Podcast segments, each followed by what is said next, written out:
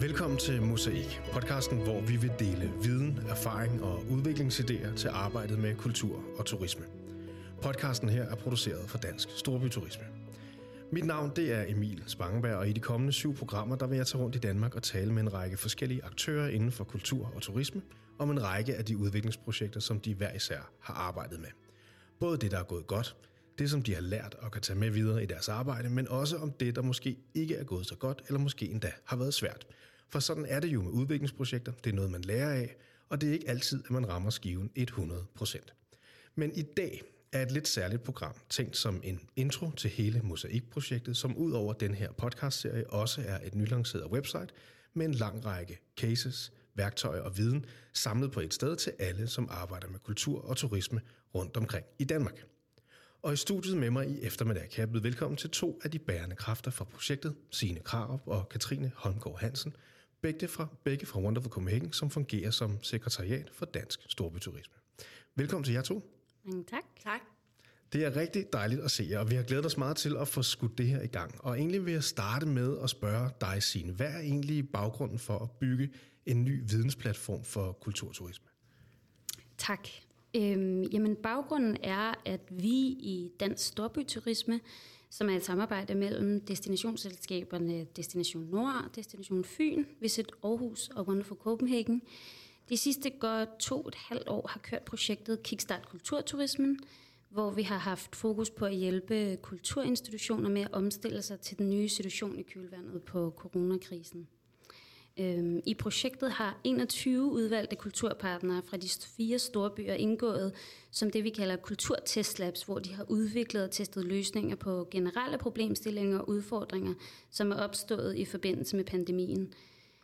Vi kan kalde det sådan et open source-projekt, hvor vi har arbejdet en vekselvirkning mellem analyse, viden og kulturtestlabs, som tilsammen har genereret ny viden, som så skal komme hele branchen til gode. Og derfor har vi udviklet Mosaik som en fælles og åben platform, som vi kan stille den viden til rådighed på. Det lyder jo som om, at man også har taget ligesom, bestik af en situation, der har været svær for mange kulturinstitutioner, men måske også benyttet den her krise til ligesom at lære noget nyt, eller i hvert fald prøve nogle nye ting af. Ja, Katrine, hvad, hvad er det, man kan forvente på det her website, som det jo i høj grad også er som en del af det her projekt? Helt klart. Jamen, når man klikker ind på Mosaik, så øh, vil man støde på tre overordnede kategorier, som alt indholdet det sådan er inddelt ind under. Øhm, og det er blandt andet kommunikation og internationale markeder, hvor der er forskellige slags værktøjer og guides, blandt andet en guide til, hvordan man kan arbejde strategisk med sit indhold på sociale medier, eller rapporter, blandt andet en om indsigter i kulturgæstens ferieplanlægning, øh, hvor den næste kategori er målgrupper og publikumsudvikling, som for eksempel byder på en guide og nogle øvelser til at få defineret og arbejdet med sine målgrupper, øh, og også en guide til, hvordan man aktivt kan bruge brugertester og prototyper i sit udviklingsarbejde. Øh, Og så er der en masse inspirerende cases, også som også øh, at de her kulturaktører i Kulturtestlabs, som Signe lige nævnte her, som har arbejdet med mange forskellige slags målgrupper, hvor man kan dykke ned i deres forskellige cases og, øh, og løsninger. Og den sidste kategori hedder udvikling af nye produkter og værditilbud, øh, hvor øh, man blandt andet kan finde en guide til, hvordan man kan bruge øh, Business Model Canvas som et, et effektivt værktøj til at få overblik over sin forretningsmodel, og man kan finde også webinarer. For eksempel har vi lige sendt et webinar omkring, hvordan man kan være med til at bidrage til et grønnere kulturliv, øh, og samle nogle værktøjer inden for emnet også. Så indholdet, der ligger derinde, det spænder bredt, og det stammer alt sammen fra, udspringer alt sammen fra projekter, vi har kørt i Dansk Storbyturisme, som vedrører kulturturisme. Og alle de her projekter og alt det arbejde, vi, vi gør i Dansk Storbyturisme inden for Dansk Storbyturisme, jamen det genererer hele tiden ny viden, som vi løbende kan, kan føde indhold ind på sitet med. Så det kommer til at leve. Ja. Jamen, det lyder jo øh, virkelig, virkelig som en, sådan en, en skatkammer af, af viden, og det er jo også en af grundene til, at man kan sige, at vi har valgt at gå ud med, med podcasten. Det er også at sige, en ting er jo, at man kan læse, og man kan downloade, og man kan lade sig inspirere på sitet, men det her er jo også en, en måde at få startet samtalen, fordi man kan sige, at den her viden lever jo også imellem aktørerne, mm. og, og der er et eller andet med at så få det her delt imellem dem øh, på, på nogle andre platforme. Hvem, nu snakker du også i målgrupper, det er måske et åbent spørgsmål til begge to. Hvem henvender sitet sig til, og, og hvordan skal man bruge det, hvis man sidder derude og har en eller anden konkret problemstilling? Mm. Vores primære målgruppe er kulturoplevelsesaktører. Men al den viden, vi samler på Mosaik, vil også blive stillet til rådighed for aktører i hele turismeerhvervet. For eksempel via vores samarbejde med Dansk Kyst og Naturturisme, og også som led i den nye nationale strategi for bæredygtig vækst, så vi kan sikre den her værdiskabelse mellem kultur og turisme, som vi som virkelig synes er vigtigt. Ja, ja og kulturaktørerne kan bruge Mosaik til at komme ind og finde en helt konkret viden eller inspiration til at forbedre og udvikle deres forretninger, fordi formålet med Mosaik har også været at skabe en platform med viden og værktøjer, som gør forretningsudvikling lidt mere håndgribeligt og, og til at gå til, fordi forretningsudvikling er mange ting, men grundlæggende så handler det om, at vi gerne vil klæde kulturaktørerne på til at, at kunne omstille sig og udvikle sig i takt med, at de kommer til at stå over for nye udfordringer. Det kan være ændrede rejsepræferencer hos turisterne, det kan være at nå ud til nogle nye målgrupper, eller at kunne skabe en økonomisk bæredygtig oplevelsestilbud på sin kulturinstitution. Øhm, ja.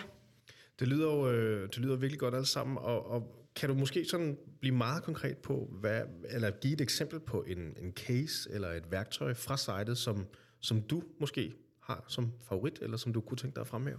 Om det er min favorit?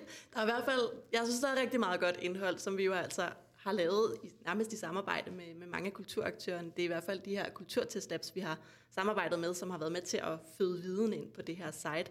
Øhm, men et ret konkret værktøj er øh, blandt andet, at vi har fået udviklet en øh, prissætningsguide øh, til, hvordan man prissætter sine arrangementer på kulturinstitutioner. Vi har fået hjælp af en prissætningsekspert, øh, fordi i kraft af vores tætte samarbejde med kulturaktører fra hele landet, jamen, så har vi gang på gang oplevet, at det faktisk er noget, mange er udfordret med at kunne sætte den rette pris på deres fantastiske kulturtilbud og oplevelser. Så guiden tager udgangspunkt i en stor kulturinstitution, som havde udfordringer med at få sat den rette pris på et nyt udviklet digitalt workshop-format. Og ofte så satte de prisen på baggrund af de sådan omkostninger, de havde ved at afholde workshop, men gik ikke rigtig ind i brugernes oplevelse af værdi. Så den her guide hjælper både med at, at bygge, en, altså bygge en prislogik op, men giver også nogle gode råd til, hvordan man så får implementeret og vedligeholdt den her nye prislogik, man kan udvikle i sin institution.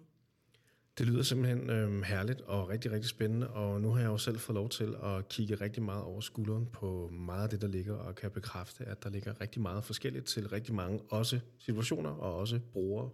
Øh, så, så det er i hvert fald dejligt. Det er sådan set det, jeg tænker, som, som vi vil gøre i dag, det er at tease lidt for det, der kommer. Det bliver et website, der kommer til at ligge under Wonderful Copenhagens hjemmeside. Det hedder Mosaik, og det går i luften her i slutningen af december, og så vil der blive fulgt op i det nye år tyve treogtyve med en podcastrække, men også med en række sådan ting, der leder ind til sitet, sådan så at det bliver svært at misse, hvis man er i industrien derude. Lad os sige det sådan. Præcis. Katrine og Signe, tusind tak, fordi I ville komme forbi og løfte lidt af sløret for det, der kommer. Selv tak. Ja, og, og tillykke med Mosaik. Ja, tak.